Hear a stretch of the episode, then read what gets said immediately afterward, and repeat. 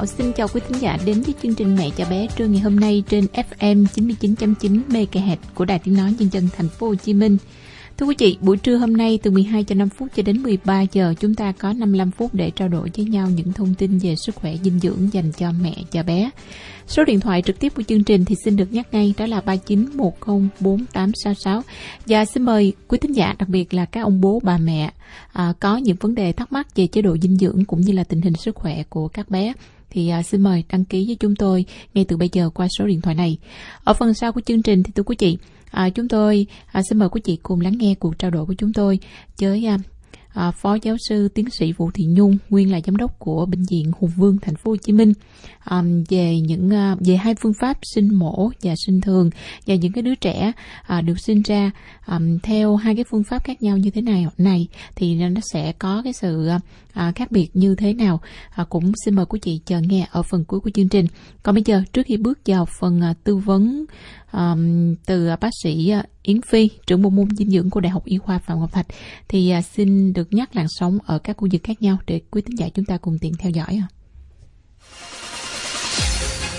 Quý vị thính giả có thể đón nghe FM 99.9 MHz Đài Tiếng nói nhân dân thành phố Hồ Chí Minh trên phạm vi cả nước. Khu vực đồng bằng sông Cửu Long đón nghe trên tần số FM 103.2 MHz và FM 93.8 MHz Đài Phát thanh Truyền hình Bạc Liêu khu vực miền Đông Nam Bộ và Tây Nguyên đón nghe trên tần số FM 89.4 MHz Đài Phát thanh Truyền hình Bình Phước, và FM 96.6 MHz Đài Phát thanh Truyền hình Đắk Nông. Khu vực miền Trung, đón nghe trên tần số FM 96.3 MHz Đài Phát thanh Truyền hình Đà Nẵng, và FM 93 MHz Đài Phát thanh Truyền hình Thừa Thiên Huế.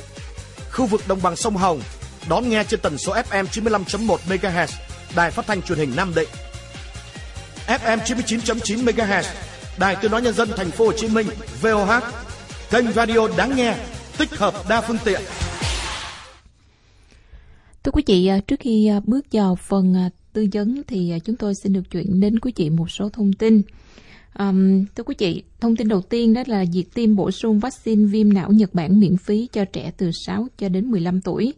Ngoài tiêm miễn phí vaccine phòng viêm não Nhật Bản như thường lệ cho trẻ từ 1 cho đến 2 tuổi thì dự án tiêm chủng mở rộng quốc gia sẽ tiêm bổ sung cho trẻ từ 6 đến 15 tuổi tại những vùng có nguy cơ cao.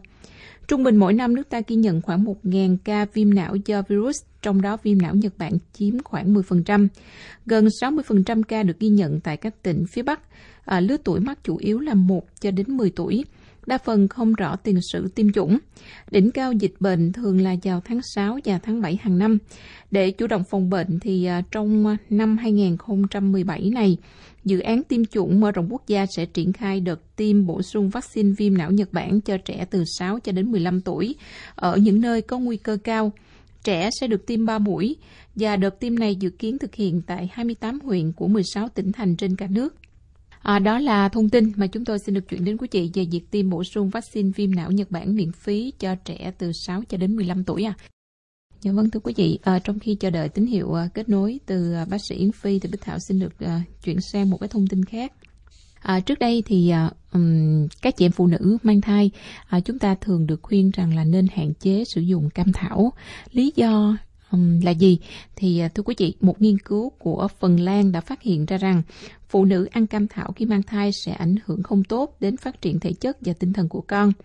Tờ Fox News đã kết luận đưa ra sau khi các nhà khoa học Phần Lan um, do tiến sĩ Katri Gray Conan dẫn đầu nghiên cứu thói quen ăn cam thảo của hơn 1.000 bà mẹ sinh con vào năm 1998 và họ nhận thấy con của những người ăn hơn 500mg chất glycithizin tương đương gần à, 4 kg cam thảo mỗi tuần thì có chỉ số IQ, còn gọi là chỉ số thông minh thấp hơn và các bé cũng dễ bị tăng động giảm chú ý gấp 3 lần.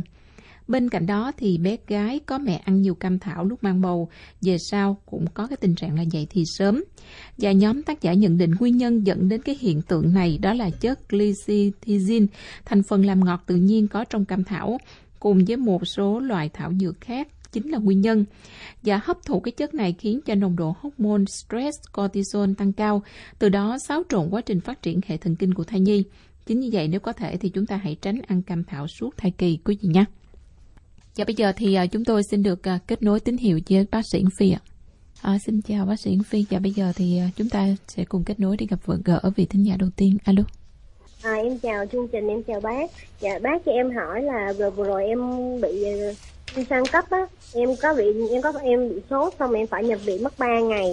Xong rồi khi em về cái là sáng hôm qua thì nó còn sữa sáng chiều hôm qua em em bú xong rồi tới hôm nay là em bị mất sữa luôn mà sữa nó có ít lắm Dạ. em hỏi bác là không biết em, em có phải do uống thuốc không tại vì thuốc thì bác sĩ trong bệnh viện nói em là uống thuốc này không có bị mất sữa hay là uống thuốc vẫn cho em bé bú được nhưng không biết làm sao hết á À, cho chị hỏi là cái viêm gan cấp của em là viêm gan cấp do nguyên nhân gì ạ? Có phải là do siêu vi, do vi trùng, do tự miễn hay là do độc chất?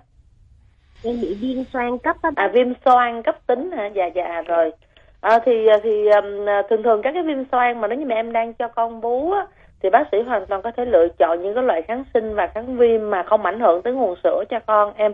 À, cho nên cái cái cái việc mà à, em không tức là cái nguồn sữa nó cạn đi nó có thể do nhiều cái nguyên nhân khác nhau trong đó có cái việc có có cả cái việc mà à, cái tinh thần của mẹ đó tức là stress này lo lắng sợ hãi thì nó sẽ không cũng ảnh hưởng đến cái việc tiết sữa cho nên có lẽ là bây giờ cách của chúng ta là chúng ta cứ an tâm ha và tiếp tục cho con bú. À, không không có bỏ qua. Tức là à, tới cái bữa bú thì mình vẫn cho con bú. Có thể là cái lượng sữa nó không có dồi dào bằng những cái bữa bình thường. Bữa nay nó đang giai đoạn mà cái lượng sữa nó tiết ra giảm đi thì em vẫn cho con bú được bao nhiêu thì hay bấy nhiêu. Sau đó cuối cái bữa sữa em có thể bù cho con một bữa ít sữa công thức á cho nó đủ cái số lượng vô bằng cách là cho con uống bằng muỗng. Và tới cái bữa sau tiếp theo thì em vẫn cho con bú tiếp như vậy. Và chúng ta duy trì cái việc cho bú liên tục như vậy là một cách để tái tạo sữa dạ bác với lại em hỏi là bé em ba tháng rưỡi ừ. mà em mới đi viện có 3 ngày chưa được 3 ngày đó mà nó sụt mất một ký luôn. Em biết là sụt vậy thì có sao không bác? Ba bé ba tháng rưỡi em đi viện ba ngày thì ở ba ngày đó nhà cho con uống cái gì vậy? Uống sữa ngoài á bác. À, uống sữa ngoài. Bé có bú đủ không vậy? Dạ em em bà ngoại ở nhà chăm thì kêu là bú bú đủ. Cứ đủ là được bao nhiêu ml mỗi ngày mà gọi là đủ thì cứ khoảng cách khoảng là 3 đến 4 tiếng là bà cho bú khoảng 70 ml sữa. Vậy sao đủ được em? À, bé 3 tháng rưỡi á, thì là à, trung bình là mỗi một cái ngày một ngày á, một ngày một đêm thì bé bú trung bình khoảng chừng 600 ml sữa đến tối là tối thiểu lên đến 800 ml sữa đằng này đến 4 tiếng đồng hồ mới được bú 70 thì như vậy một ngày dạ. bé bú là không có đủ tới 400 ml sữa nữa như vậy là thiếu đó em và cái việc sụt cân của con là do chúng ta không cho bú đủ cái số lượng sữa cần thiết. Dạ, dạ. À, lưu ý là trẻ dưới 6 tháng tuổi khi mà bú sữa thì bé không có được uống nước nha em. Toàn bộ nước trong ngày được thay bằng sữa. Trên con mình bữa nay là mấy ký rồi ha. Dạ. Hôm bây giờ là 6 ký đó hôm bữa à, 6 kg thì như vậy chúng ta nhân với 120 lên thì con cần mỗi ngày khoảng chừng 700 đến 800 ml tất cả đó em. Thì nó phải dạ. bú đủ cái số lượng này thông thường rất là dễ nhận biết là mình chỉ cho con bú bằng à, sữa thôi mà không có cho uống thêm nước á. Thì tổng cái số lượng sữa trong ngày sẽ là đáp ứng đủ cái nhu cầu nước uống cho bé. Cho nên nếu như mà à, mẹ không có đủ cái lượng sữa cho bú thì thường như chị nói là mình cho bú mẹ trước. Sau đó xong tới cuối bữa thì mình có thể cho con bú thêm một lần hoặc một khoảng chừng 60 đến 90 tùy vào cái lượng sữa mẹ là bao nhiêu nữa. Và như vậy thì chúng ta sẽ phải um, ta làm sao mà đủ toàn bộ cung cấp toàn bộ cái khẩu phần nước trong ngày thông qua sữa thì mới đủ cái năng lượng cho con em à. Yeah. Dạ. Dạ vâng ạ, dạ con cảm ơn bác, dạ. cảm ơn chương trình. Dạ. Rồi, cảm ơn chào chị. Ừ. À, thưa bác sĩ Yến Phi, Bích Thảo vừa nhận được một cái câu hỏi của thính giả qua email. À, xin chào bác sĩ Yến Phi, vừa rồi thì tôi có đọc báo chí có đề cập đến ờ, một cái trường hợp của một bà mẹ um, trong cái hành trình quyên góp sữa mẹ. Và mới đây thì chị cũng có mở một cái tủ sữa mẹ miễn phí ở uh, um, thành phố Hồ Chí Minh. Um, và tủ sữa này uh, hoạt động gần một tuần đã cho đi gần 500 bịch sữa đến đến gần 30 gia đình có nhu cầu. Thì uh, tôi nghe cái thông tin này tôi cũng rất là mừng.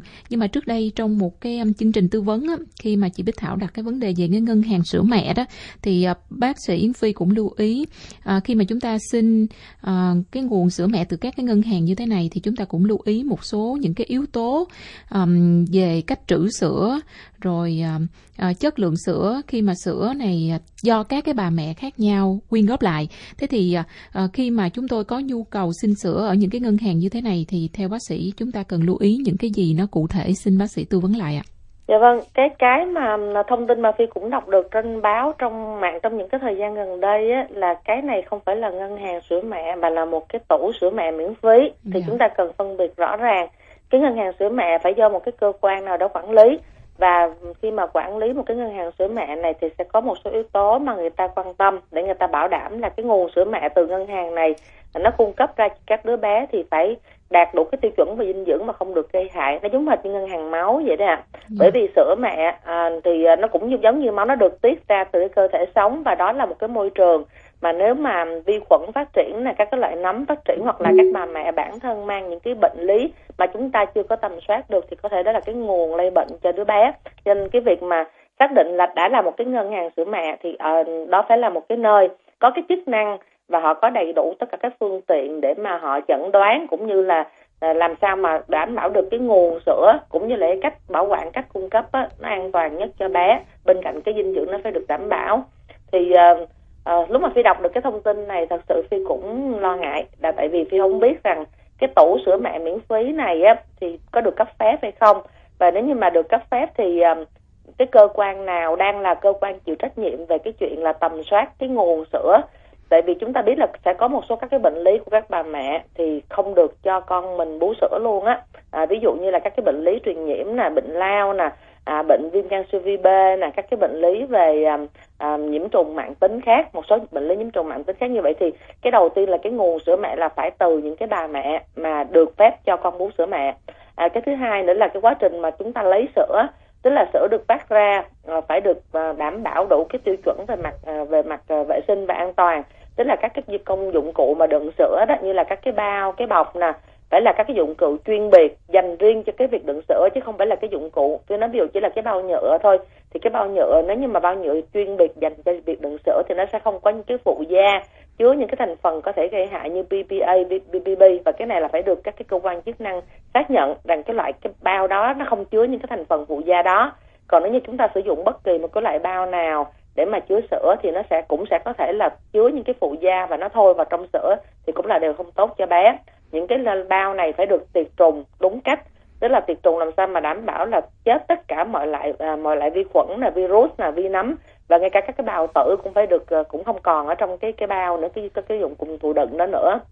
Rồi tiếp theo là cái công đoạn lấy sữa.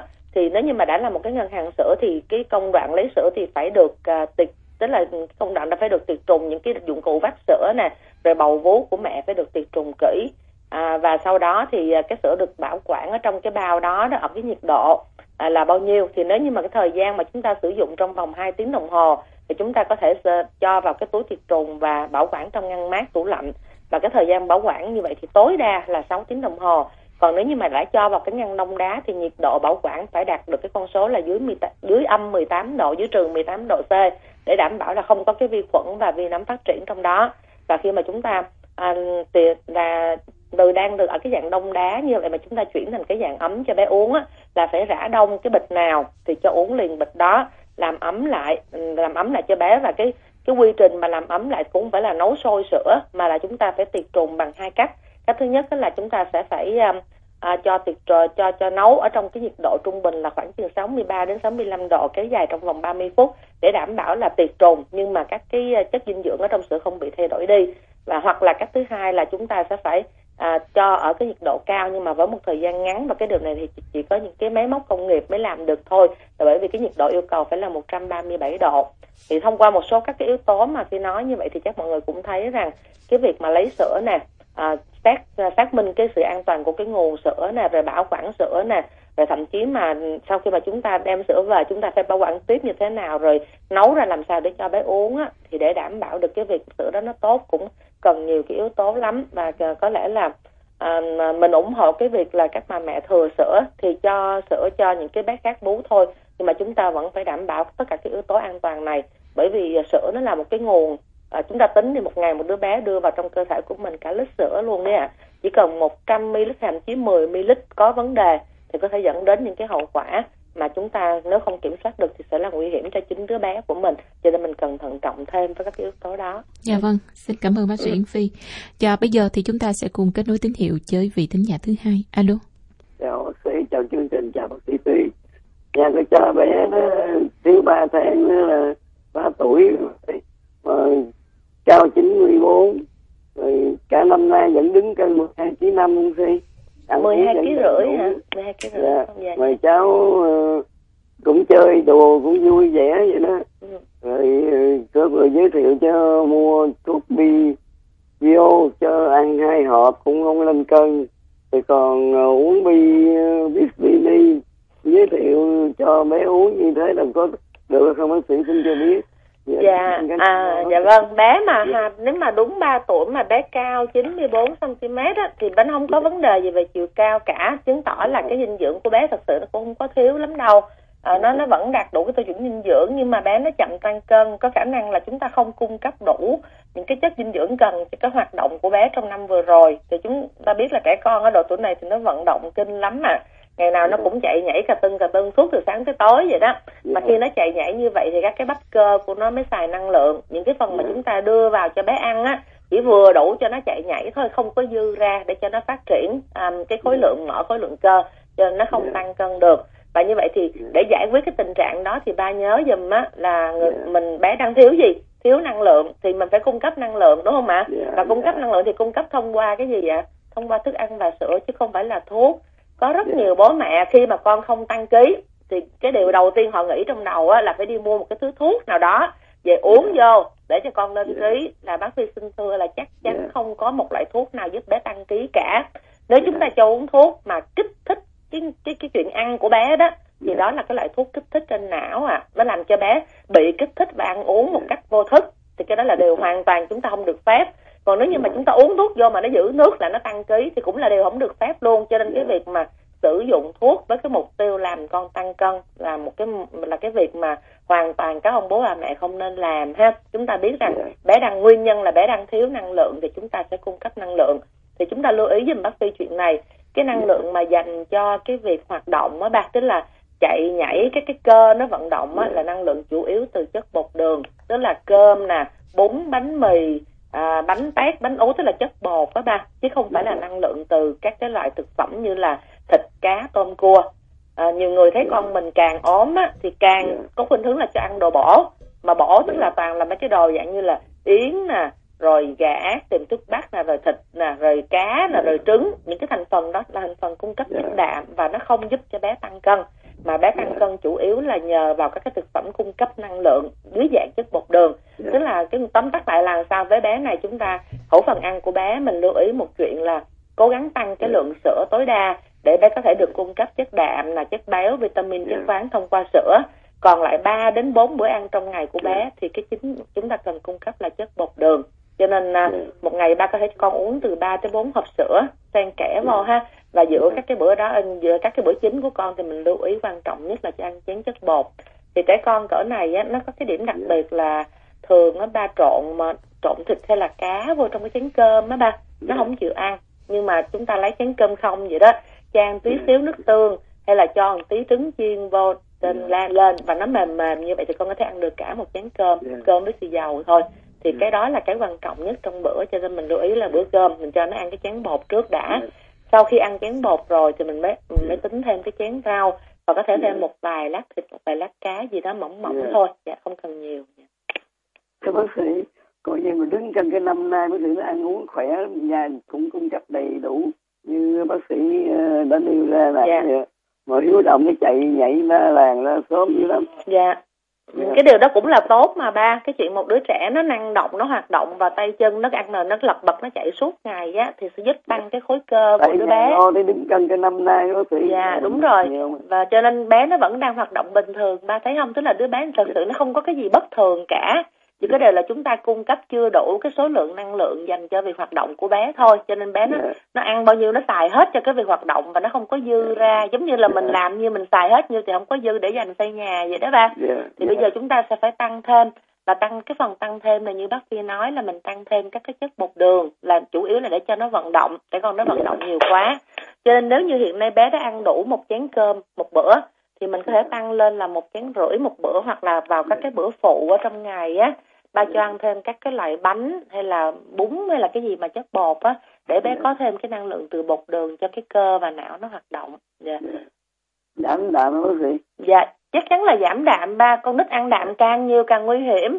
À, rất nhiều người cứ nghĩ là con nít nó nó nó nó, nó cần ăn bổ để nó mập lên nhưng mà thực sự tổng số năng tổng số mà lượng ờ, chất Dạ. đạm trong một ngày của con nếu mà con uống đủ 600 sữa rồi á thì một Dạ. ngày ba chỉ được cho ăn tối đa là 100 gram các loại thức ăn giàu đạm thôi nha ba tức là mỗi Dạ. bữa ăn của con khoảng 30 gram số lượng rất ít à chỉ cần khoảng một con tôm à, lớn hoặc là hai con tôm Dạ. nhỏ hoặc là hai lát thịt mỏng hoặc là hai lát Dạ. cá mỏng là đủ cho một bữa ăn và bé cần là Dạ. cần chất bột nha dạ cảm ơn chị nhiều chị dạ chào ạ Dạ, dạ vâng, xin chào thính giả. Chào quý thính giả thân mến, chúng ta vẫn à, đang nghe chương trình à, Mẹ cho bé.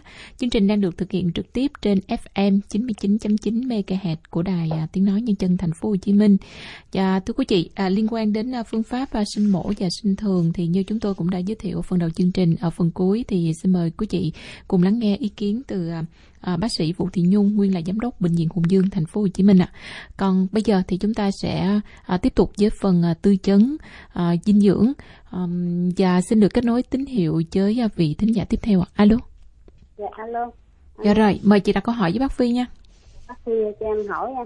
con của em á cách nay một tháng nó bị à, tiêu chảy à, nhập viện á bác sĩ rồi à, nằm bệnh nằm bệnh viện một tuần lễ rồi cái hồi từ lúc nhập viện là cái mình của nó lạnh rồi. Rồi à, nằm tuần lễ rồi tới khi xuất viện rồi về về nhà bác sĩ mình mấy nó lạnh ngắt à tay chân lạnh ngắt rồi. Cái à, mỗi khi mình nó lên cơn lạnh ha là cái cái mặt nó tím nó xanh lên vậy đó bác sĩ rồi cái à, uống hết thuốc cái em năm ngày sau cái em mới đi tái khám nữa cái em diễn tả vậy cho bác sĩ nghe đó. Cái bác sĩ kêu em mua canxi ống về bổ sung bổ sung cho bé cái vẫn à, hết năm ngày sau nữa đi khám nữa mà bé không có hết. Bé không hết cái lạnh cái bác sĩ mới cho xét nghiệm máu. Cái bác sĩ nói à, bé bị thiếu canxi rồi cái bác sĩ cho cái viên canxi gì mà nó tròn tròn to to đó. Rồi đặng về mình ngâm vô cái ly nó viên sôi đó bác à, phi. Rồi uống à, 5 ngày cái à, nó bé, nó bớt bớt, rồi cái à, đi khám lần sau nữa thì bác sĩ bác sĩ mới kêu mua, mình mua ngoài á. Thì tại đó trong bảo hiểm không có cho nữa, rồi mua ngoài tiếp tục bổ sung 5 ngày nữa. Ờ, là vừa trước vừa sau á là bé uống canxi vừa ống với cái viên tròn đó đó là 20 ngày đó bác sĩ. Yeah rồi à, cũng như em tính hỏi bác sĩ là cũng như mình bổ sung canxi thì nè cái thời gian nó bao lâu vậy mới đủ rồi ừ, sao Rồi. mà để bé đủ á bác? Rồi cho bác sĩ hỏi lại con mình mà bao nhiêu tháng tuổi chiều cao cân nặng như thế nào? Dạ bé nó 29 tháng. Dạ. À, 90 cân rồi nặng à, 15 kg rưỡi. Nặng 15 kg rưỡi. Bé này á là một bé thừa cân mà cái nó so với chiều cao cái chiều cao của nó so với tuổi thì là bình thường thôi nhưng mà cái cân nặng của bé so với tuổi thì nhiều hơn so với bình thường. À, cho nên cái bé này nó rất dễ bị cái tình trạng gọi là hạ canxi tương đối. Tức là thật sự khi mà chúng ta cho cung cấp canxi qua khẩu phần ăn hàng ngày á thì với một cái đứa bé mà có cái cân nặng bình thường tình trạng dưỡng bình thường thì như đó là đủ. Nhưng mà đối với con mình cái tỷ lệ mỡ cơ thể của nó cao như vậy thì chuyển hóa của nó sẽ có thay đổi. Và ngay cả khi mà chúng ta cho uống cái lượng sữa bình thường á thì thông thường là bé nó sẽ bị à, thiếu canxi một cách tương đối tức là không đủ so với chính nó đó là chưa kể những cái trẻ thừa cân này thì không biết là gia đình mình á có cho uống đủ cái lượng sữa cần thiết không? Hiện nay bé uống một ngày được bao nhiêu sữa hay là thấy nó mập quá rồi không cho uống sữa nữa? À, em cho nó sao mà nó biến ăn quá chừng với biến nó không có biến ăn nó đang béo phì đừng nói nó biến ăn.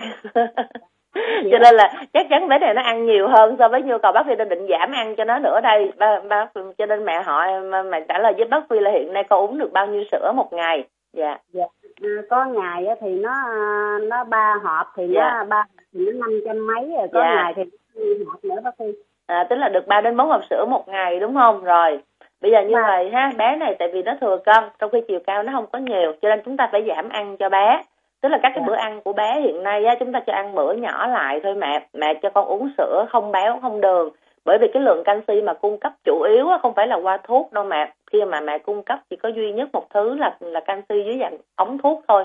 Thì chỉ áp dụng trong những trường hợp mà bé hạ canxi cấp tính ví dụ như trong cái đợt bé tiêu chảy vừa rồi đó do cái rối loạn chuyển hóa và mất canxi do đó nó tụt ào xuống một cái thì nó có biểu hiện thiếu canxi rõ ràng thì bắt buộc mình phải bổ sung bằng thuốc.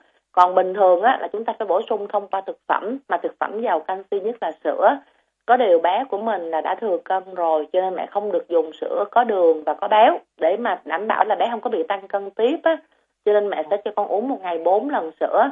Thì mỗi lần là một hộp sữa và con uống trước cái bữa ăn chính của con. Ví dụ như là bữa sáng con ăn sáng chẳng hạn đi, thì mẹ cho con uống hộp sữa 200 ml. Sau đó thì bé sẽ ăn thêm cho bác Phi nữa, làm một à, một nửa cái bữa ăn bình thường. Tức là một bữa ăn của bé chỉ cần nửa chén thôi mẹ à, có thể là bánh và bột cơm bún bánh phở cái gì cũng được là khoảng nửa chén chất bột như vậy thôi. Khoảng chừng hai ba lát thịt mỏng mỏng và khoảng nửa chén rau. Như vậy thì mẹ thấy cái khẩu phần ăn của con mình nó sẽ bị giảm xuống giảm phần chất thịt và giảm phần à, chất bột xuống để mà cân đối làm sao trong một bữa. Như vậy bé chỉ nhận được khoảng chừng 200 calo mà hết 100 mình nhận từ cái nguồn sữa rồi. Thì một ngày con ăn bốn cử như vậy mẹ và cố gắng tránh tất cả những cái thức ăn vặt không bánh không kẹo những cái thức ăn chiên quay như là gà rán um, hay là uh, à, mấy cái dạng mà mà thức ăn nhanh fast food hamburger này kia đó mẹ bánh mì này kia đó chúng ta nên tránh.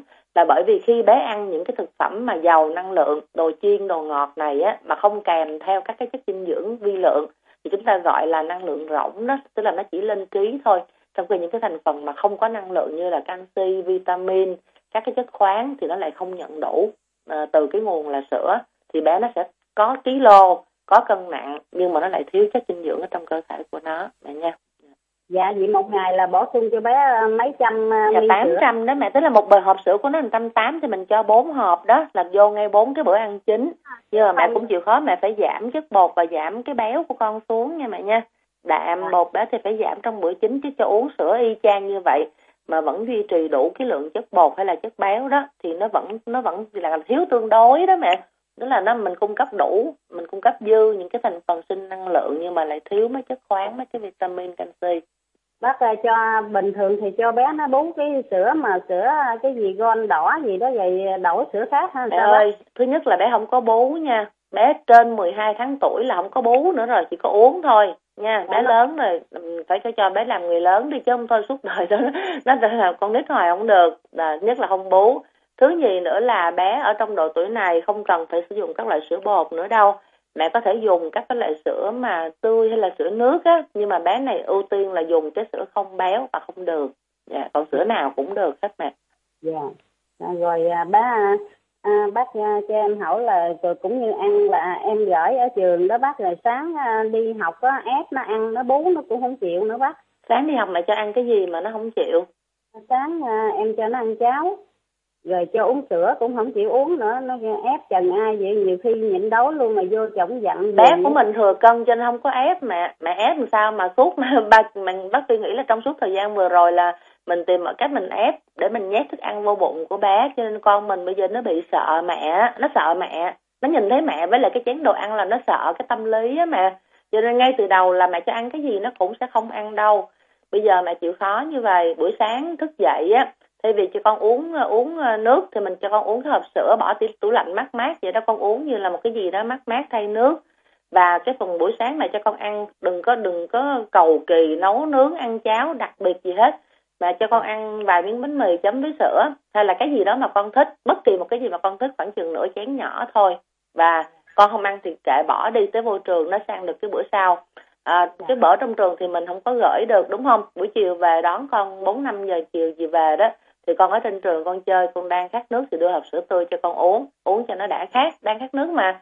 Xong về tối ở nhà mẹ cho con ăn đơn giản thôi mẹ. Mẹ lấy nửa chén cơm. Mẹ chan nước tương cũng được nữa con nó sẽ ăn.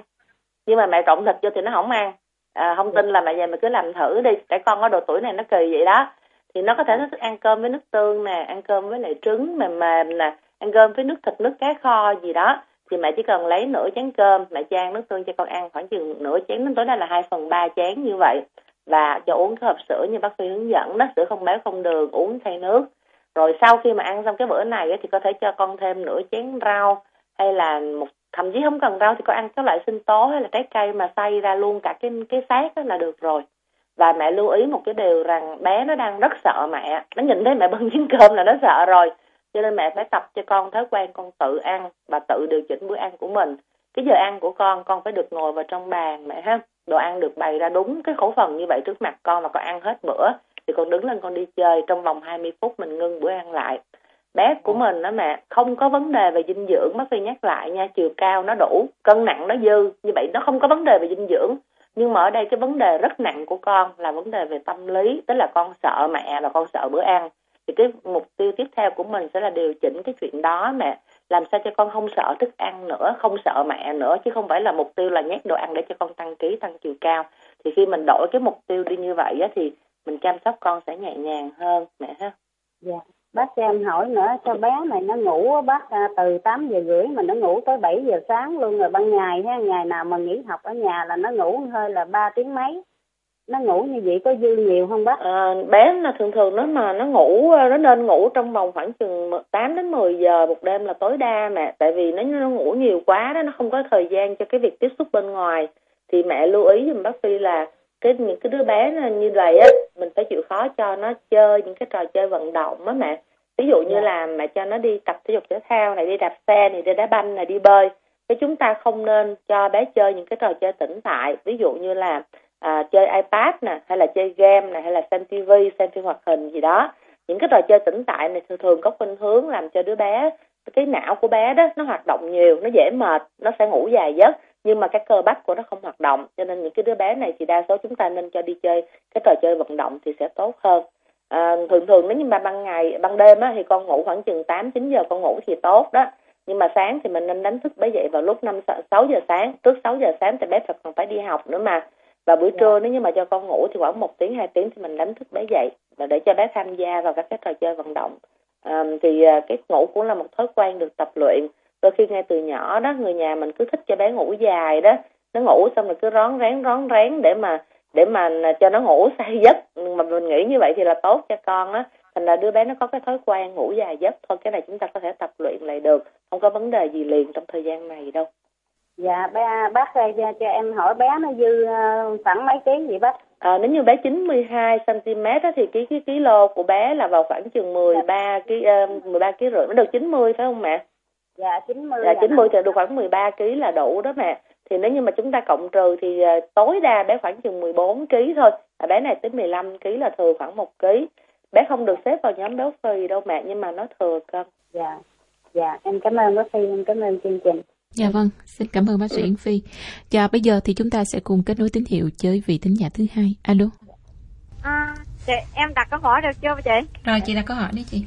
À, bác ơi cho em hỏi là em có em bé à, được à, 7 tháng rồi nhưng mà nó vẫn 6 kg mà đang tập cho nó ăn dặm rồi lúc nó được 6 tháng nhưng mà tập nó ăn thì nó ăn ít được lắm mà không biết nó có bị bệnh gì không mà nó không có thấy tăng ký hết trơn à cho bác sĩ hỏi lại một chút là lúc mình sinh con ra là nó được mấy ký vậy? Dạ được 3 ký ạ. Được 3 ký, rồi em nuôi con bằng sữa mẹ hay là sữa ngoài? Dạ, sữa mẹ cũng có uh, chăm sữa ngoài vô nhưng mà em biết nó không có uống bác. À, mấy tháng đó... đầu con lên được bao nhiêu ký một tháng? À, hình như lên có được ký rồi bác ơi. Được nửa ký hả, trong hai tháng đầu tiên đó hả? Dạ. À, rồi cái tháng cuối cùng, tức là từ cái tháng lúc nó được 6 tháng là được mấy ký về em? Dạ được uh, 6 tháng được được được 6 kg luôn bác. 6 tháng được 6 kg như vậy thì con không có thiếu à. à cái việc tăng ký của con chậm hơn so với bạn bè một chút nhưng mà cũng không đến nỗi là thiếu. Thì bây giờ uh, bác Phi không nghĩ là nó có bệnh lý gì đâu tại vì trẻ con nó có bệnh lý nó phải có cái biểu hiện bệnh lý bên ngoài.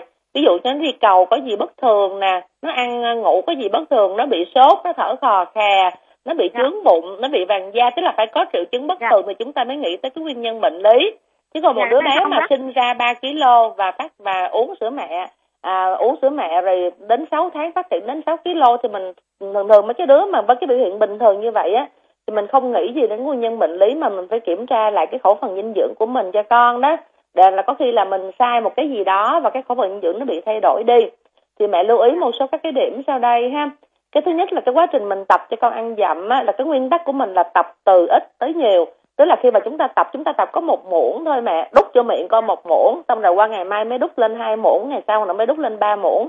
Chứ ngay từ lúc con mới tập ăn dặm mà mẹ nấu một chén đồ ăn, xong rồi mẹ bảo con ăn hết một chén đó thì chắc chắn là con không ăn được và sẽ làm tạo cái áp lực lên con á, làm cho con sợ cái bữa ăn. Cho nên mẹ lưu ý là cái nguyên tắc tập ăn dặm của mình là có ăn từ ít tới nhiều, từ lỏng tới đặc và từ đơn giản tới phức tạp. Ít tới nhiều, tức là lúc đầu chỉ một, hai muỗng, sau đó mới tăng dần số lượng lên à, từ lỏng tới đạt là lúc đầu nó chỉ lỏng le lỏng lét giống như là sữa mà nó hơi sệt hơn một chút cho con nuốt ọt ọt vậy đó.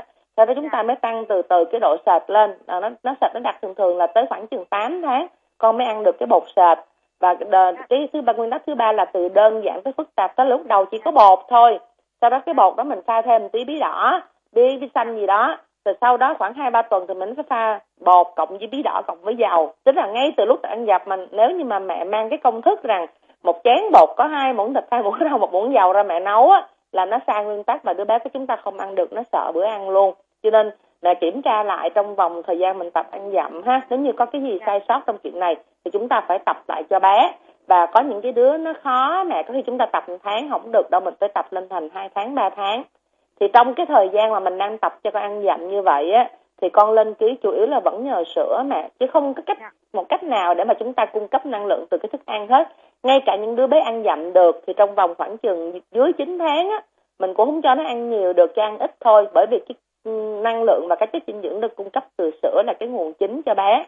Và như vậy thì mẹ vừa mới nói rằng uh, có uống cả sữa ngoài. Nhưng mà bởi vì con không có bú thêm sữa ngoài được tại con không chịu bú á cho nên cái khả năng là hiện nay cái nguồn sữa mẹ không đủ năng lượng cung cấp cho con trong cái thời gian mà con đang tập ăn dặm như thế này thì mẹ sẽ phải làm gì ha. Cái thứ nhất á, là cái sữa mẹ bây giờ mình đừng có đụng đâu cho bú đó để dành sữa mẹ cho những cái bữa là sau bữa ăn và sau bú sữa ngoài như là một cái dạng nước trắng miệng.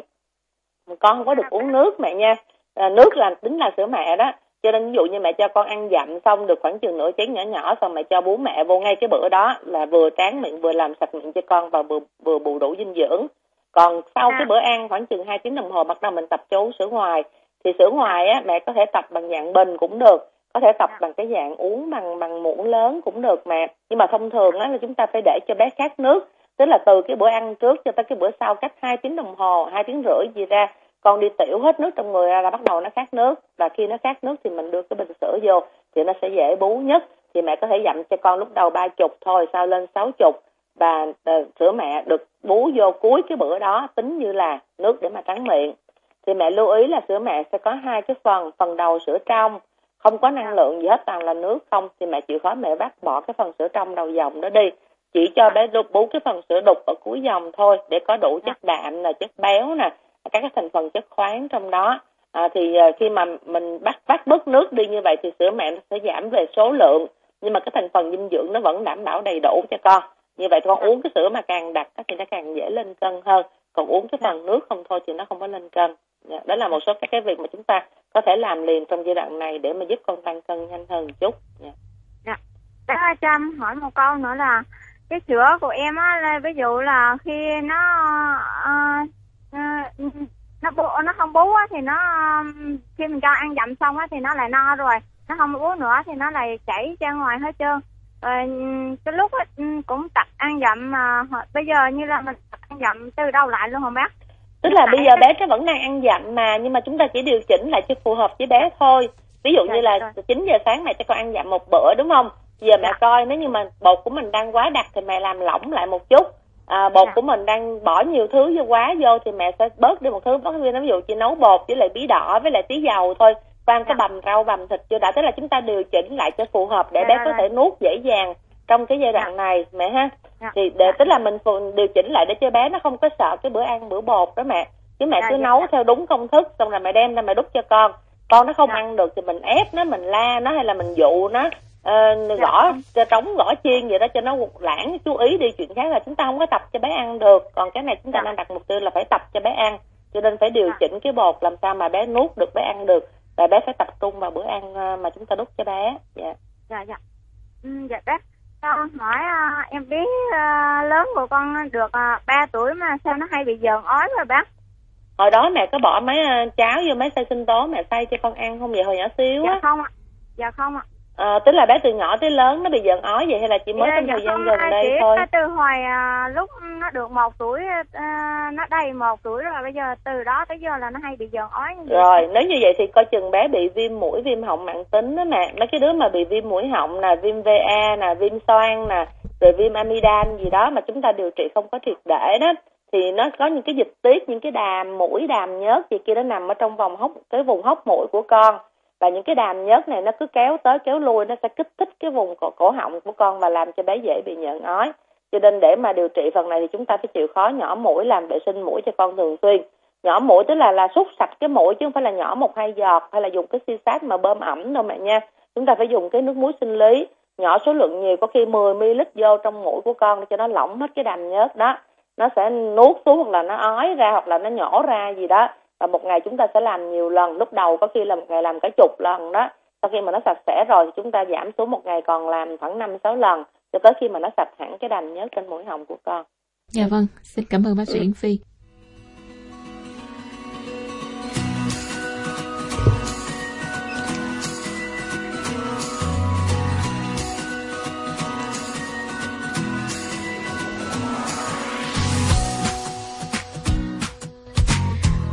Quý tín giả thân mến, như Bích Thảo có đề cập ở phần đầu chương trình, à, người phụ nữ mang thai gần đến ngày sinh nở thì à, à, trong rất nhiều điều mà chúng ta băn khoăn thì chắc rằng mà một điều mà các chị em phụ nữ chúng ta cũng nghĩ đến đó là chúng ta sẽ sinh bằng cái phương pháp gì? Đó là sinh mổ hay là sinh thường? Tất nhiên sinh bằng phương pháp gì là quyết định cuối cùng của bác sĩ và tùy theo sức khỏe của mẹ và bé, đặc biệt là tình trạng sức khỏe của mẹ trong lúc chuyển dạ nữa. Tuy nhiên những cái hiểu biết đầy đủ về hai phương pháp này um, cũng sẽ giúp cho các bà mẹ an tâm hơn uh, trong quá trình mình chuyển dạ. Và ngay bây giờ thì chúng tôi xin mời quý vị cùng nghe nội dung trao đổi của chương trình với ờ, Phó Giáo sư Tiến sĩ Vũ Thị Nhung, nguyên là giám đốc bệnh viện Hùng Dương, thành phố Hồ Chí Minh. À, thưa bác sĩ, ờ, có những ý kiến cho rằng là trẻ sinh bằng phương pháp sinh mổ thì thường phát triển chậm hơn so với trẻ sinh thường thì à, điều này không biết à, có đúng hay không ạ? À? Nhờ bác sĩ tư vấn thêm ạ. À. Một cái đứa trẻ mà sinh th- sinh mổ á, dạ. thì nó có một cái nhược điểm so với lại cái đứa trẻ sinh thường. Đó là cái hệ miễn dịch của nó đó sẽ kém hơn là cái đứa trẻ sinh thường. Và phải đến 6 tháng sau khi mà nó sanh ra đó thì lúc đó cái hệ miễn dịch của nó mới bằng với lại cái đứa trẻ mà sinh thường yeah. mới sinh thường cái hệ miễn dịch nó có liên quan đến cái sức đề kháng cơ thể của của đứa trẻ. Cái là đứa trẻ nó sẽ dễ bị mắc những cái bệnh nhiễm trùng mà nó không có khả năng để chống đỡ được. Do đó mà nó hay bị những cái bệnh về đường hô hấp rồi những cái bệnh tiêu chảy chẳng hạn. Yeah. nhiều hơn là những cái đứa trẻ mà sanh thường. Thì uh, cái lý do của nó đó là bởi vì khi mà sanh mỏ, mỏ thì người ta phải sát trùng cái thành bụng của bà mẹ rất là kỹ rồi thì nó được đẻ trong một cái điều kiện vô trùng do đó mà nó không có cái cơ hội để nó tiếp xúc với lại những cái vi khuẩn thường trú ở trên da của bà mẹ hay là ở tại cái đường sinh dục của bà mẹ đó yeah. thành ra mà những cái con có những cái con vi khuẩn mà nó rất là tốt khi mà cái đứa trẻ nó nuốt cái con vi khuẩn nó vào trong ruột trong bụng thì cái cái cái hệ vi khuẩn đó nó sẽ phát triển lên và nó bảo vệ cho coi như là nó chiếm cứ cái cái cái, cái, cái những cái niêm mạc ờ, ruột và nó làm cho phát triển những cái con vi khuẩn tốt để mà giúp cho cái sự tiêu hóa của đứa trẻ. Cho nên á khi mà một cái đứa trẻ mà nó có một cái hệ miễn dịch tốt thì nó đỡ bị mắc những cái bệnh ờ, thông thường cái thứ hai nữa là nó phát triển tốt như vậy ít bệnh như vậy thì đương nhiên là nó sẽ khỏe mạnh hơn yeah. à, và nó lớn nhanh hơn còn những cái đứa trẻ mà cứ nay ốm mai đau hoài thì đương nhiên là nó sẽ phát triển kém hơn là những cái đứa trẻ khác yeah. mà không có bị bệnh như nó do đó mà người ta thấy rằng là cái đứa trẻ mà sanh mổ đó nếu mà muốn cho nó được bằng với lại những cái đứa trẻ mà sanh thường thì người ta phải cho nó ăn tức là phải cho nó bú mẹ nè. Nhưng mà thường thường những bà mẹ mà sanh mổ thì cái chuyện cho con bú nó hơi khó khăn. Thậm chí vì có dùng thêm kháng sinh thì cái sữa nó cũng bớt đi. Cho nên cái chuyện mà bú sữa mẹ nó không có được tốt như là những cái đứa trẻ mà sanh thường. Cái kế tiếp nữa là những cái đứa trẻ này đó là cái um, nếu mà muốn cho nó tốt thì bà mẹ phải dùng những cái loại sữa mà nó có những cái chất, gọi là prebiotic hay là probiotic để giúp cho cái sự phát triển của cái hệ miễn dịch đó ở, ở ruột của nó được uh, phát triển giống như là những cái đứa trẻ sinh thường. Yeah. đó thì như vậy là nó sẽ tốn tiền. Tại vì cái cái cái sữa đó nó nó nó mắc tiền hơn và bố mẹ nó phải tốn tiền để mà cho nó uh, dùng những cái loại sữa tốt như vậy cho nên là dù sao đi nữa thì sanh mổ ở một cái đứa trẻ nó cũng sẽ không có lợi so với lại một cái đứa trẻ sinh thường. Dạ. À, thưa bác sĩ, như vậy chớ những cái trường hợp nào thì à, thường các bác sĩ chỉ định sinh mổ ạ? À? Và theo bác sĩ thì uh, ưu nhược điểm của sinh thường và sinh mổ là như thế nào ạ? À? Thật ra đó, cái sinh mổ đó thì nó đã có từ lâu lắm rồi. Nhưng mà những cái thời kỳ mà mới bắt đầu á, khi mà người ta nghĩ đến cái chuyện mà sinh mổ thì các bà mẹ, những bà mẹ mà sinh mổ vào cái thời điểm đó đó là không có sống được tại vì nó có nhiều những cái biến chứng yeah. Dạ. nguy hiểm thí dụ như chảy máu hay là người ta chưa nghĩ ra cái chuyện mà phải may để cầm máu rồi gây tê gây mê vân vân đại khái tức là sẽ có những cái tai biến rất là nặng và khi mà mất máu thì lúc đó người ta cũng không biết cách để truyền máu nữa thì về sau này với cái sự phát triển của y học ờ, nhất là trong cái ờ, ngành gây mê hồi sức, rồi về vấn đề mà vệ ờ, vệ sinh vô trùng, khi mà người ta đã biết sát khuẩn, tiệt trùng, để cho bà mẹ không có bị nhiễm trùng sau khi mổ đó. Rồi những cái kỹ thuật mổ phát, với những cái phát minh ra những cái phương tiện để giúp cho cái phẫu thuật nó được an toàn. Rồi về vấn đề truyền máu an toàn, vân vân thì cái phẫu thuật mổ lấy thai nó càng ngày nó càng phát triển và nó uh, an toàn hơn so với ngày xưa rất là nhiều. Người ta chỉ dùng cái phương pháp này trong trường hợp bà mẹ không thể nào sanh ngã âm đạo được. Tức là trong những cái tình huống như là bà mẹ có những cái khung chậu hẹp có những đứa con rất là to ờ, không thể sanh được ngã dưới hoặc là giúp sanh thì sẽ nguy hiểm. Rồi trường hợp mà cái cái, có những cái ngôi thai bất thường. Ví dụ như là ngôi mông hay là ngôi ngang, ngôi trám chẳng hạn. Thì những cái ngôi thai như thế, đứa trẻ chắc chắn là nó sẽ khó mà đi sanh qua ngã âm đạo.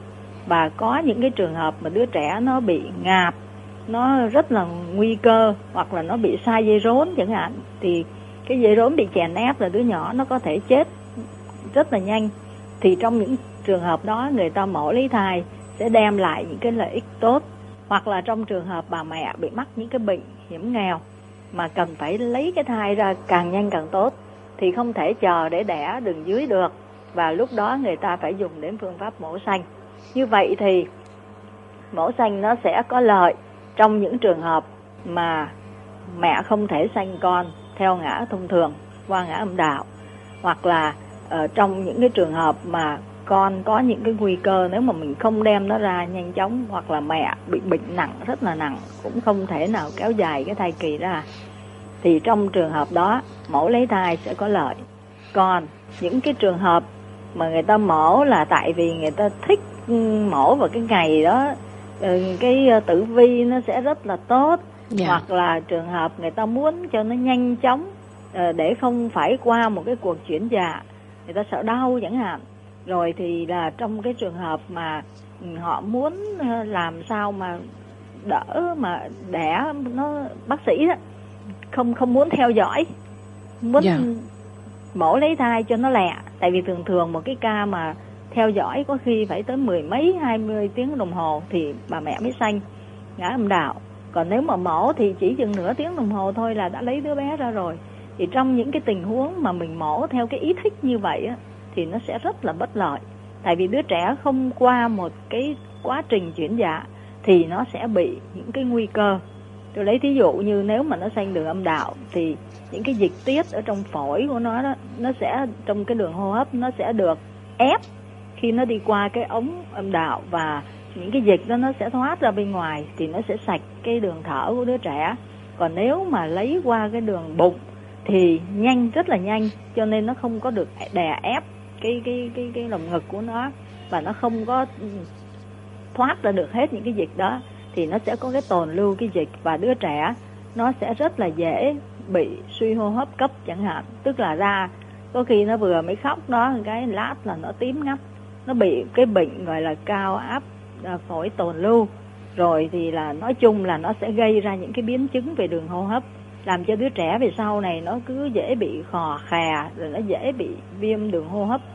À, rồi một cái nữa là do cái hệ miễn dịch của nó kém như mà ban nãy tôi có nói đó thì cái đứa trẻ này rất là dễ bị nhiễm trùng. À, nếu mà nó được hồi sức sau khi mà nó sanh thì nó phải nằm ở cái khoa dưỡng nhi chẳng hạn thì ở đó nó sẽ bị lây nhiễm nhiễm những cái con vi khuẩn bệnh viện. Mà những con này thì nó rất là kháng thuốc kháng sinh cho nên đó là về sau này khi nó bị nhiễm trùng cái gì, dùng thuốc rất là khó khăn. Đó, thì nói chung là những cái đứa trẻ mà sanh mổ thì nó sẽ có những cái bất lợi như vậy. Mà nhiều khi cái người thường ờ, người dân ở bên ngoài khi không có cái kiến thức về y học, không biết điều này thì có thể cứ tưởng đâu là mổ, đẻ mổ thì an toàn hơn là sanh thường. Nhưng mà trên thế giới qua cái y văn người ta đã nhận thấy với những cái nghiên cứu thì sanh thường bao giờ cũng tốt hơn là xanh mỏ. Dạ vâng, xin à, cảm ơn à, những chia sẻ từ Phó Giáo sư Tiến sĩ Vũ Thị Nhung ạ. Dạ thưa quý chị, um, qua những cái thông tin mà chúng tôi truyền tải hy vọng uh, sẽ mang lại những cái kiến thức thực, thật sự uh, uh, bổ ích dành cho uh, các uh, chị em và cũng uh, xin được nhắc lại uh, múi giờ phát sóng của chương trình mẹ và bé là từ 12 giờ 5 phút cho đến 13 giờ trưa thứ năm hàng tuần. Đến đây thì Bích Thảo xin nói lời chào tạm biệt và chúng ta sẽ gặp lại nhau vào uh, trưa thứ năm tuần sau quý vị nhé. Thiên chức làm mẹ mang lại nhiều niềm vui, nhưng kèm theo đó là những băn khoăn của người phụ nữ. Các bà mẹ cần trang bị gì để chăm sóc bản thân và các bé khỏe mạnh? Khi mà có thai á, thì phụ nữ không nên uh, uống tóc, nhuộm tóc vào sơn móng tay quá nhiều. Cho dù uống thuốc ngừa thai hàng ngày hay là cho dù uống thuốc ngừa thai khẩn cấp mà không biết mình có thai thì có ảnh hưởng gì không? Chương trình phát thanh mới trên FM 99.9 MHz, Đài Tiếng nói nhân dân thành phố Hồ Chí Minh VOH, mẹ và bé 12 giờ 5 phút đến 13 giờ thứ năm hàng tuần. Các thông tin sức khỏe, sinh sản, dinh dưỡng, tâm lý dành cho mẹ và bé. Số điện thoại trực tiếp 39104866 tiếp nhận câu hỏi trực tiếp của quý thính giả. Mẹ và bé 12 giờ 5 phút đến 13 giờ thứ năm hàng tuần. Nụ cười của bé, niềm vui của mẹ.